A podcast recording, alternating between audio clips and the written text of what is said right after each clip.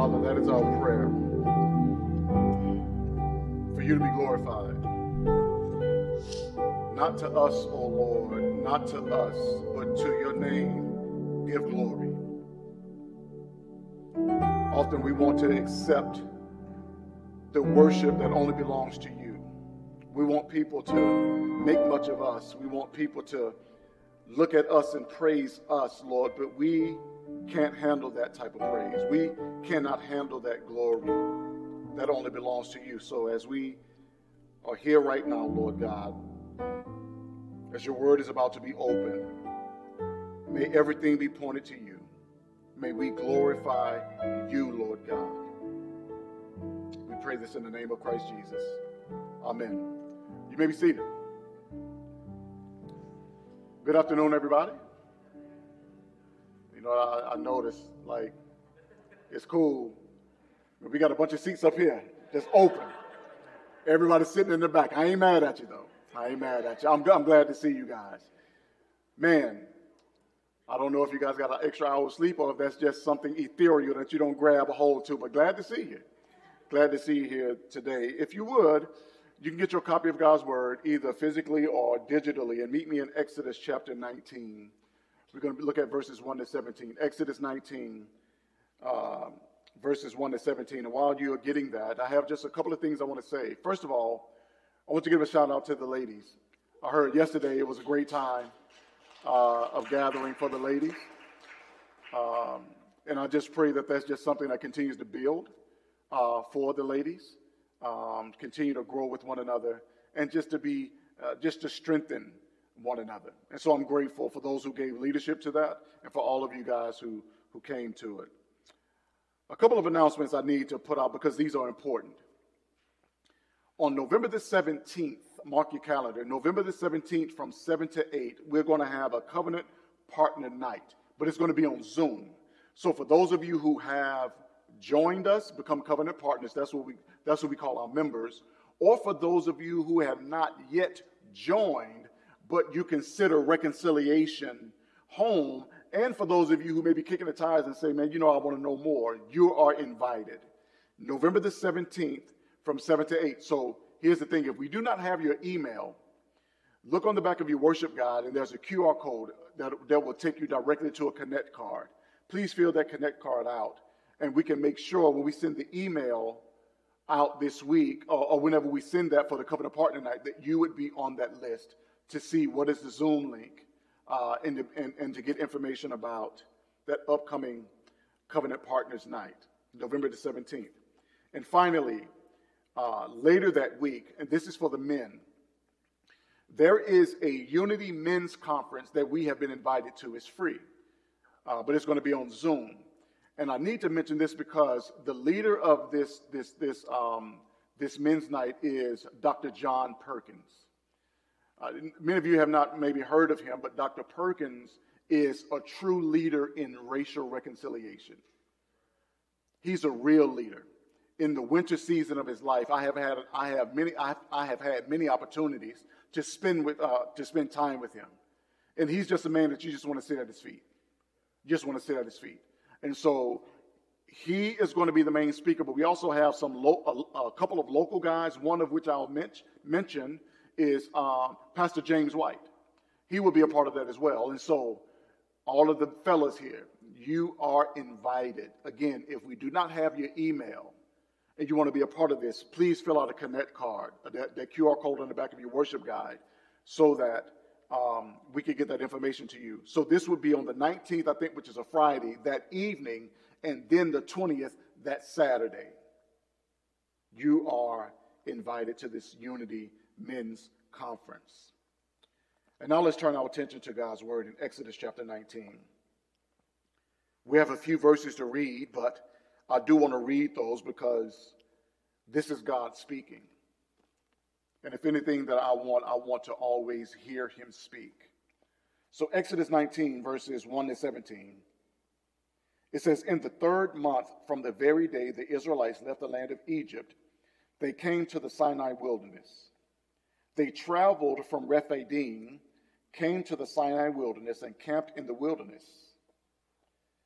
Israel camped there in front of the mountain. Moses went up the mountain to God, and the Lord called to him from the mountain, This is what you must say to the house of Jacob and explain to the Israelites. You have seen what I did to the Egyptians and how I carried you on the eagle's wings and brought you to myself.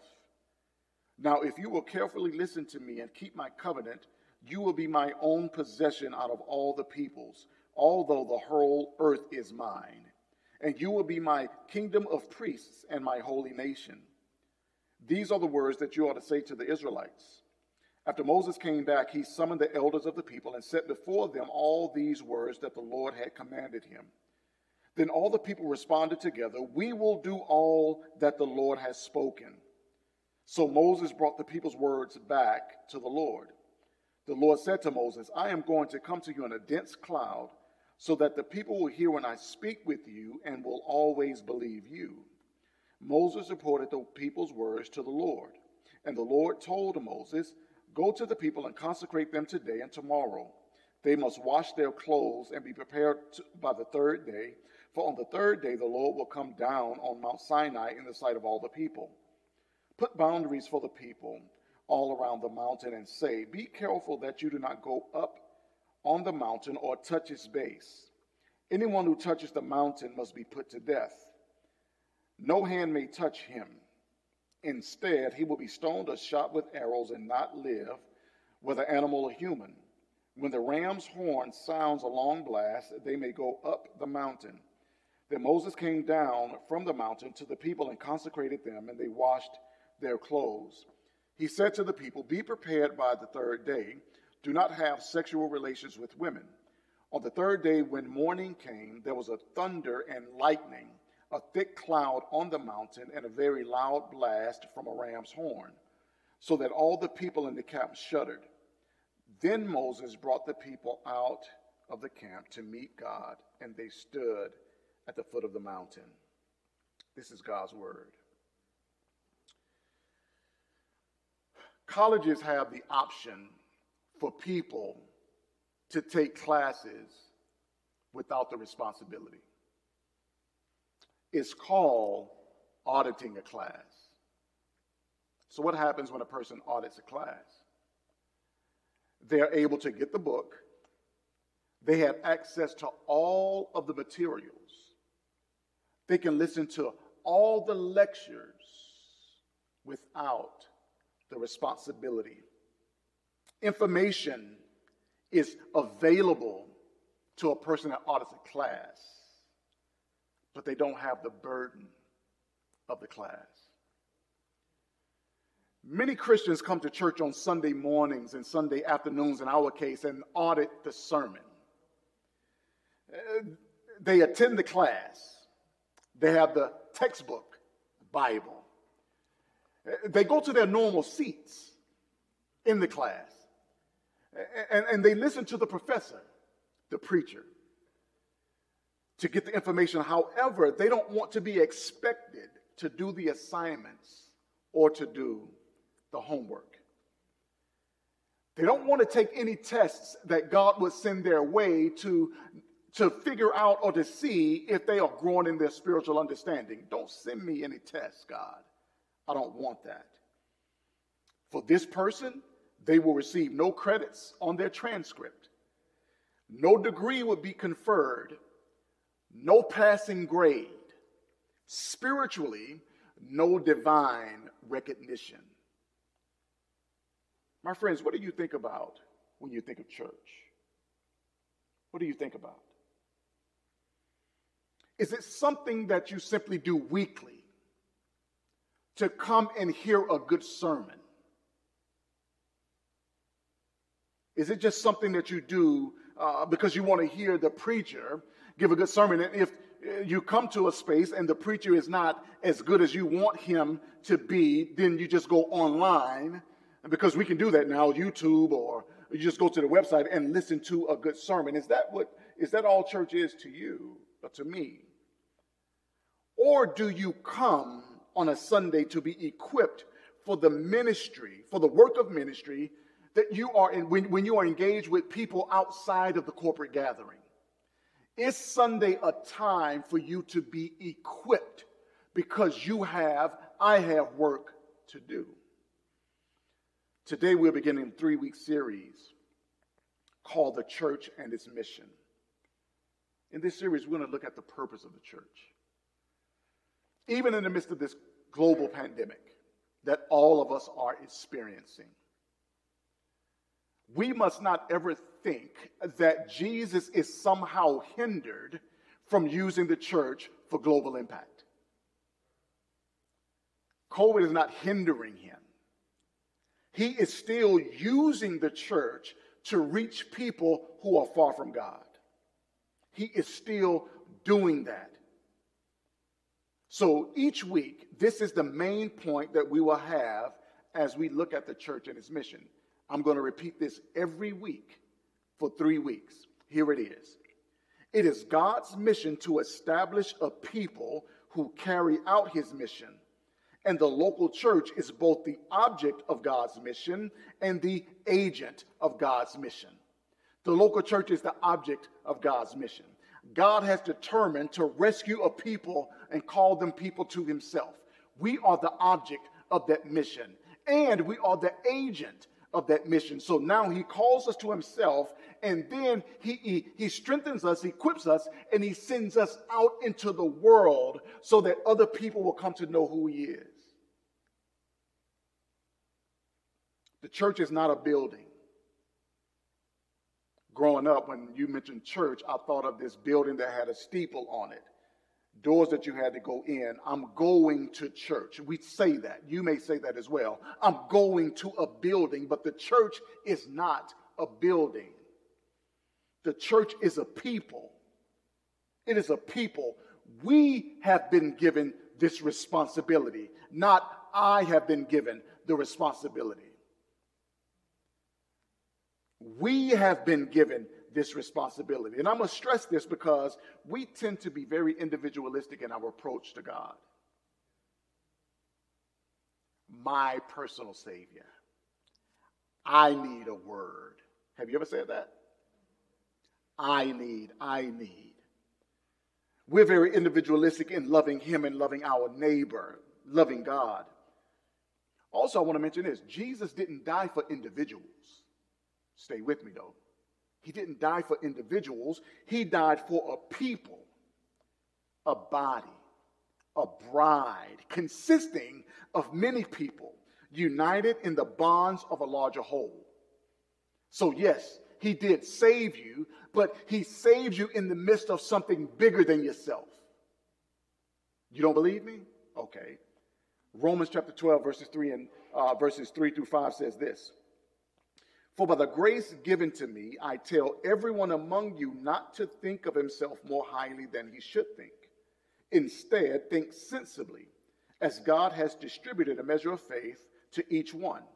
Now, as we have many parts in one body, and all the parts do not have the same function, in the same way, we who are many are one body in Christ and individually members of one another. We are the body of Christ. So today we want to look at the fact uh, that the church is not a New Testament concept only. It's not a New Testament concept only. The church was in the mind of God before the foundation of the world, and we also see the church in the Old Testament. We see it in the Old Testament. Collectively, a people. So that's why we're looking at Exodus chapter 19, verses 1 to 17. And so we want to look at God's mission from the beginning. And as we do this, uh, there are three, this is a topical sermon, but there are three aspects of the church that I want to extract as we look at these verses. The first thing I want us to notice is this in God's mission, it's not about me, but about we. In God's mission, it's not about me, but about we. Secondly, uh, in God's mission, his people display his character to the whole world. In God's mission, his people display his character to the whole world. And finally, in God's mission, his people are responsible for one another. In God's mission, his people are responsible for one another. So let's look at the text. The first point, verse 2 In God's mission, it's not about me, but it's about we. Verse 2 says, They traveled from Rephidim, came to the Sinai wilderness, and camped in the wilderness. Israel camped there in front of the mountain. The text says, Israel camped there. This is a congregation, not an, and an assembly. This is not an individual. How do I know that? Deuteronomy chapter 9, verse 10 says this. Again, Deuteronomy, that last book of the Pentateuch, or the first five books of Moses, uh, that Moses gives as he is about to, leadership is about to be transitioned. This is what, this is what he wrote. He says, On the day of the assembly, the Lord gave me two stone tablets inscribed by God's finger on the day of the assembly. Again, Moses writes this to the people of God after they had been rescued, after they'd been brought out of the land of Egypt on their way to the promised land. And the text says in verse 1 that it was three months to the day, to the very day that the Israelites left Egypt. Uh, scholars would say this is the month of June.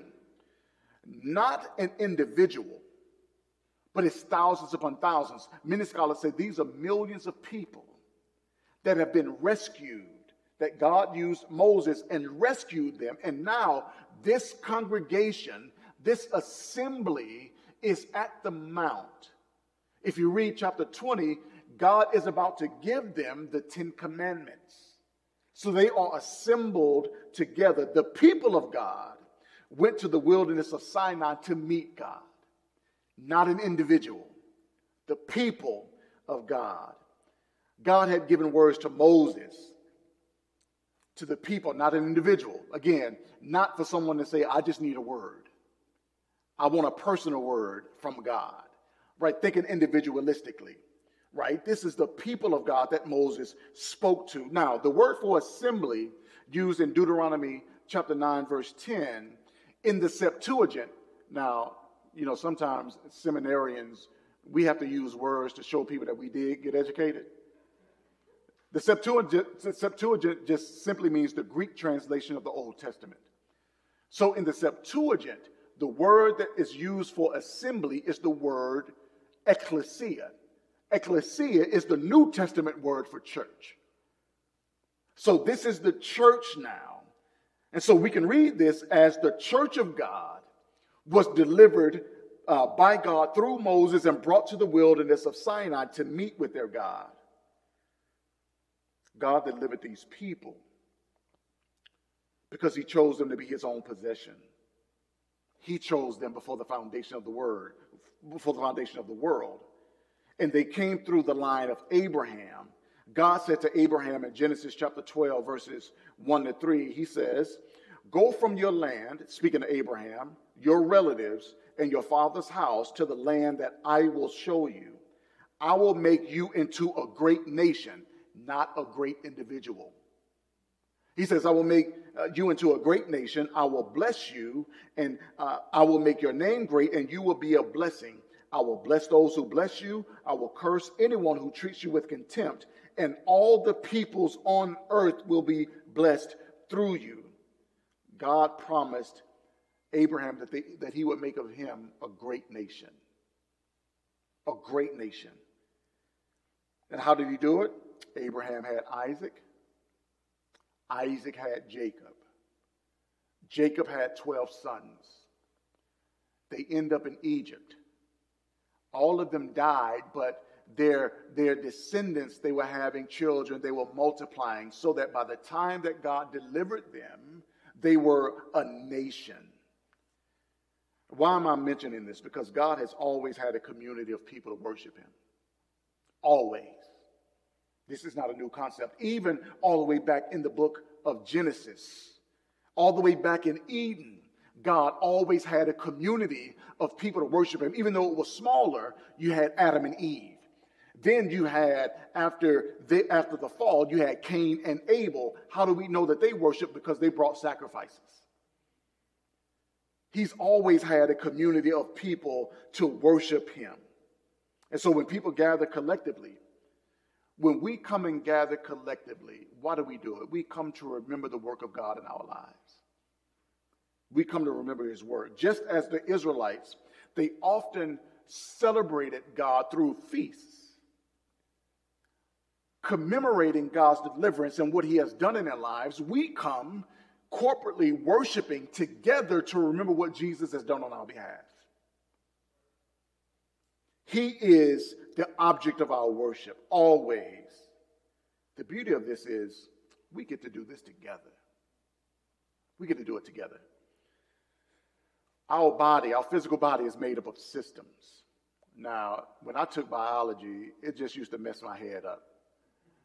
Uh, but I did learn that our body is made up of systems that work together. It's the, the nervous system, the skeletal system, the lymphatic system, the immune system, the muscular system, circulatory system, and all of these systems are interdependent on one another.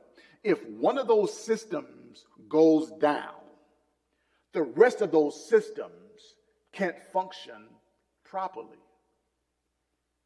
Like our bodies you and I, we need one another. We need one another. As much as we think that we don't. I love a, a, song that says, in a part of the song that says, I need you, you need me. Hezekiah Walker. We're all a part of God's body. We need one another. And when I come on a Sunday after a week, I see more and more of my need to have you in my life. I see that need.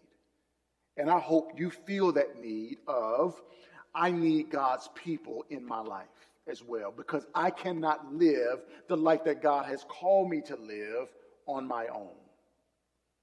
Has any of you, have you tried that?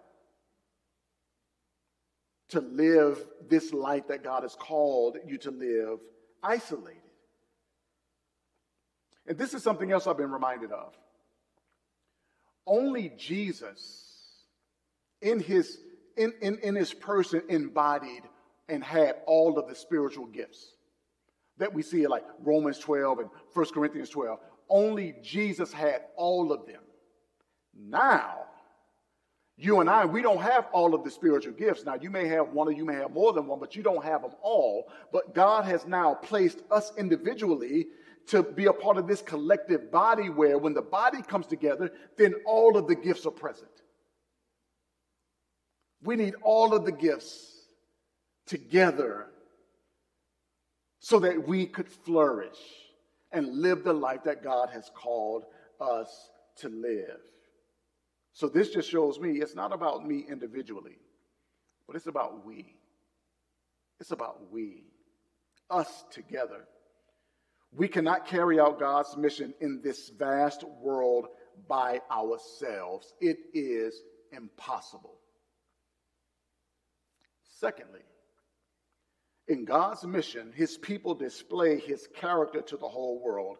Verses 5 and 6 says this Now, if you will carefully listen to me and keep my covenant, you will be my own possession out of all the peoples.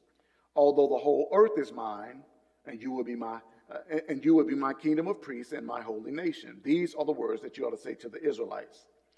When Israel was standing before God at Mount Sinai, they were a holy nation. Now, don't think of holy as what I can and can't do.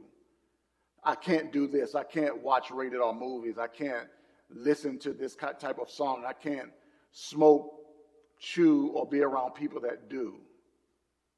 This is not about a bunch of dudes. This is about God calling his people out from the rest of the people to himself. They were distinguished from other nations. Now, they were not better than other nations, they were just God's chosen people. He set them apart to display his glory. The call to be holy was a call to be different. To be different. So just think about this. What does holiness look like in your life in the spheres of influence that you have? What does that look like? It doesn't mean like you walk around on your job with a Bible under your arm, which you probably can't do. Or I can't talk to you because you ain't saved. Or just being like that, just want to ostracize people. We're not called to be separate, like in a sense of I can't be around you, but how do I live in your midst as one who's set apart, who's been set apart by God? The word, uh, the word means sacred, distinct from the common or profane. And they were to be holy because God is holy. Leviticus 19, verses 1 to 2 says, The Lord spoke to Moses, speak to, speak to the entire Israelite community and tell them, Be holy because I, the Lord your God, am holy. God is intrinsically holy. And then he calls his people to be holy. And he provides the standard of obedience whereby this holiness is maintained. God is free from all of the moral imperfections and frailties common to you and I, and he can be counted on to be faithful to fulfill and to keep his promises. The people of Israel were not perfect, they were sinful like you and me. I can stop right there. Now, I hope when you look at yourself, you can see the depth of your sin. But if you're in Christ, I pray that you see the glory of Jesus, that He died for your sin, right? He died for that. And because of His perfection, I, I, I, I look at my imperfection and I trust Him who is the perfect one. for Israel, God had given them laws and a way of living uh, to make sure that they were in the right relationship with Himself and with others. And the way that they were to live was to be on display to the nations around them. They were not, they weren't to be like the nations around them. They were to be different, wholly from the nations around them, and to show those other nations this is what our God is like. In order for them to display the character of God, they needed to know God. And in order to know God, God said that they needed to, the word says, carefully listen to me and keep my covenant. The word for listen is the word Shema, which involves effective hearing and listening that leads to understanding and obedience. So, for those of us who are parents, we, we, we, we may ask our kids, Did you hear me? You gave them a command. Did you hear me? And the kids say, Yeah, I heard you, but they didn't obey that command. If you didn't obey it, you didn't hear me. Okay. If, if, if, if, if God has said something to us and we say, Yeah, I know that, but we're not living in light of that, are we really hearing what God has said? I don't know how many of you like bowling. I like it. I can't do it, but I like it. You can tell someone is a serious bowler. I'm not a serious bowler. I just want to use the bowling balls they got. I just want to use those. A serious bowler, they got their own bag, right? They, they, they, they, I mean, they got the gloves. I mean, they got their own shoes. They got it all. But, you know, like I have two uncles. They are serious bowlers. Then they may be, they're what you call semi-professional. They're not like the ones that's, you know, that you see on ESPN. And I don't, still don't know how you make a bowling ball get to the gutter, don't even go in, but then come back and just knock down pins. But these guys that come, they, they come with a custom made ball. Like the holes in the ball are drilled to the specification of their own hand, and it's a certain weight that they feel. It's customized to them. To have your ball custom made is to increase the possibility of effective delivery so that you can hit the mark. God has constructed every member of his body in a customized way. He says in the text, You will be my kingdom of priests and my holy nation. God has uniquely crafted every one of us to hit the mark of his purpose and calling on our lives. Collectively, we display his character to those around us. So as he individually develops us, then we come together collectively to be his people on mission. We do this, not simply I do this. And finally, in God's mission, his people are responsible for one another. Verses 10 to 13 says this And the Lord said, and, the Lord told Moses, Go to the people and consecrate them today and tomorrow. They must wash their clothes and be prepared by the third day. For on the third day, the Lord will come down on Mount Sinai in the sight of all the people. Put boundaries for the people all around the mountain and say, Be careful that you, you don't go up on the mountain or touch its base. Anyone who touches the mountain must be put to death. No hand may touch him. Instead, he will be stoned or shot with arrows and not live whether animal or human. When the ram's horn sounds a long blast, they may go up the mountain. Here we see Moses giving instructions that he is to take to the people. Again, keep in mind the church. That's what I'm talking about, the church and its mission. Moses has been given instructions to take to the people of God. Now, if Moses didn't obey the instructions that God had given to inform the people how they were to approach God. By the way, we can't approach God any kind of way we want to approach Him. He's holy. We come to God as He has outlined in His Word, and how we come to Him. We come to Him in prayer. We come to Him humbly. We don't come to Him with our chest poked out, like we deserve what we're going to ask for. There is a way we approach God. Now, when Moses got, got, had these instructions to give to the people on how they were to approach God, if, if Moses didn't give these instructions and the people crossed the line, then Moses' failure would have caused all a bunch of people to die. To die. But Moses took God's word to the people so that they may live. Now, what does it mean to cross the line? The Bible uses the word transgression transgression. That means overstepping the limits. That's like, and I've used this example before. I grew up in a house, um, uh, my, my, grandmother had a, a, wired fence, gate, and, and, and, and across the street there was uh, all of my friends, and they would be playing. And I would go to my grandma, my grandma, can I, can I go across the street and play? My grandma would say, no, you can't. You can play in the yard, but you can't go across the street. And I'm just waiting, okay, I'm mad, but you're to turn your back and go do something else. And so I'm to wait till you're gone and I'm going to lift up that latch on the door and try to creep through and get so I can go across the street. What I've done, I have overstepped the limits that my grandmother has given me.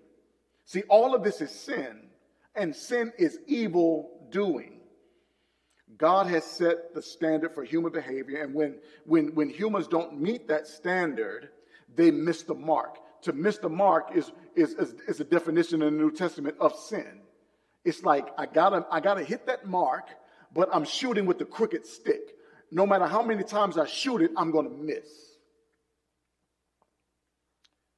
Now, I want you to think about this. Now, I'm about to use my divine imagination. I'm letting you know that now when it comes to the text, because the text doesn't say this.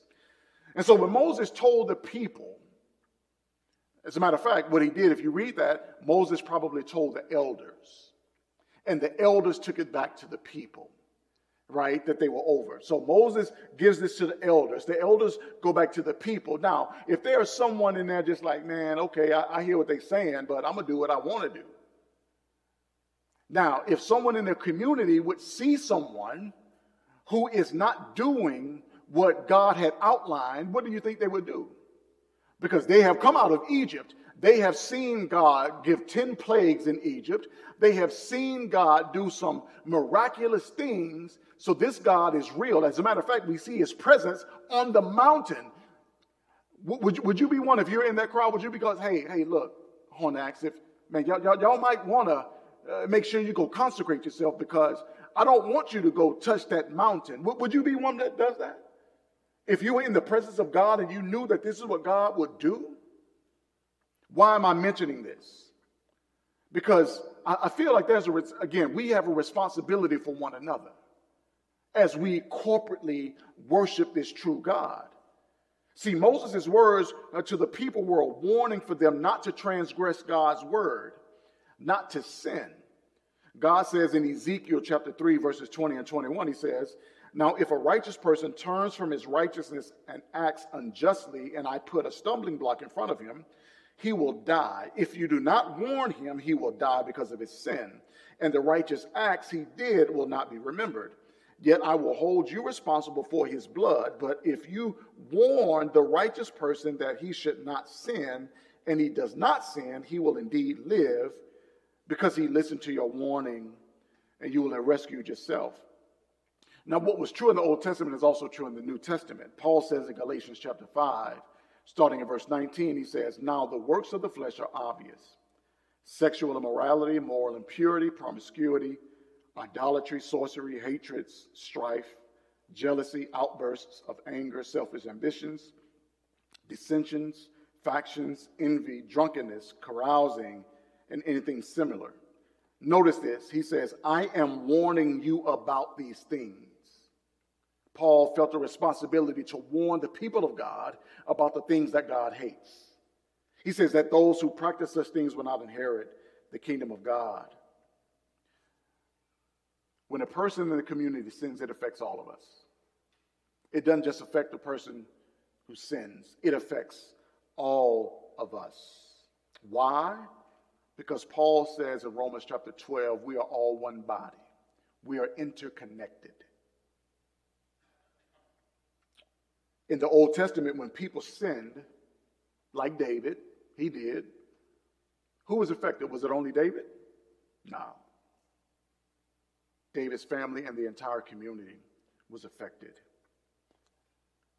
Therefore, you and I must learn to do the one another's well. The one another's. What are they? The Bible says we pray for one another. We love one another. We don't grumble against one another. We don't lie to one another. My friends, this points to we need one another. Many Christians take the posture that they don't need to go to church to be a Christian. Now, that is technically true. You don't need to come to church to be a Christian, but you do have to go to church to be a good Christian. A man asked his daughter, so he's in the house and it's morning time. So we ask his daughter, he says, Are you going to cook breakfast? She said, I'm not hungry. He asked her again. He says, Are you going to cook breakfast? And she said yet again, I'm not hungry. And so he tried one more time and he says, Are you the only person that lives here? His daughter shrugged her shoulders and said, I'm not hungry. And as he couldn't take it anymore, and he said this, he says, Well, I'm hungry and I want breakfast. So, in other words, I need you to go cook. Why did I mention that? This speaks to fellowship. That, uh, that what a, a person does impacts the rest of the community, it, it impacts the rest of the body. In order to be the kind of Christian that God wants you and I to be, uh, we need the dynamic fellowship, the dynamic motivation, and the dynamic inspiration of the people of God. And I, not only do you need it, but I need it. And so when we come here to corporately gather, what do we do? We come and bring all of who we are. We come with a willing heart to serve and to give to someone else. Why? Because it's not about you, it's not about me. Let's pray. Father, thank you for the truth of your word. Again, thank you for your church. Thank you for the body of Christ. And thank you that uh, this the church is something that has been your plan from the foundation of the world. And so, Lord God, I pray for Reconciliation Church that uh, we will continue to be a people as, as, as since we are so young as a church that we would pursue you and that as we pursue you we would do that in the context of community togetherness and we would see that we need one another. And that the mission that you have given us, Lord God, is to display your character to the whole world.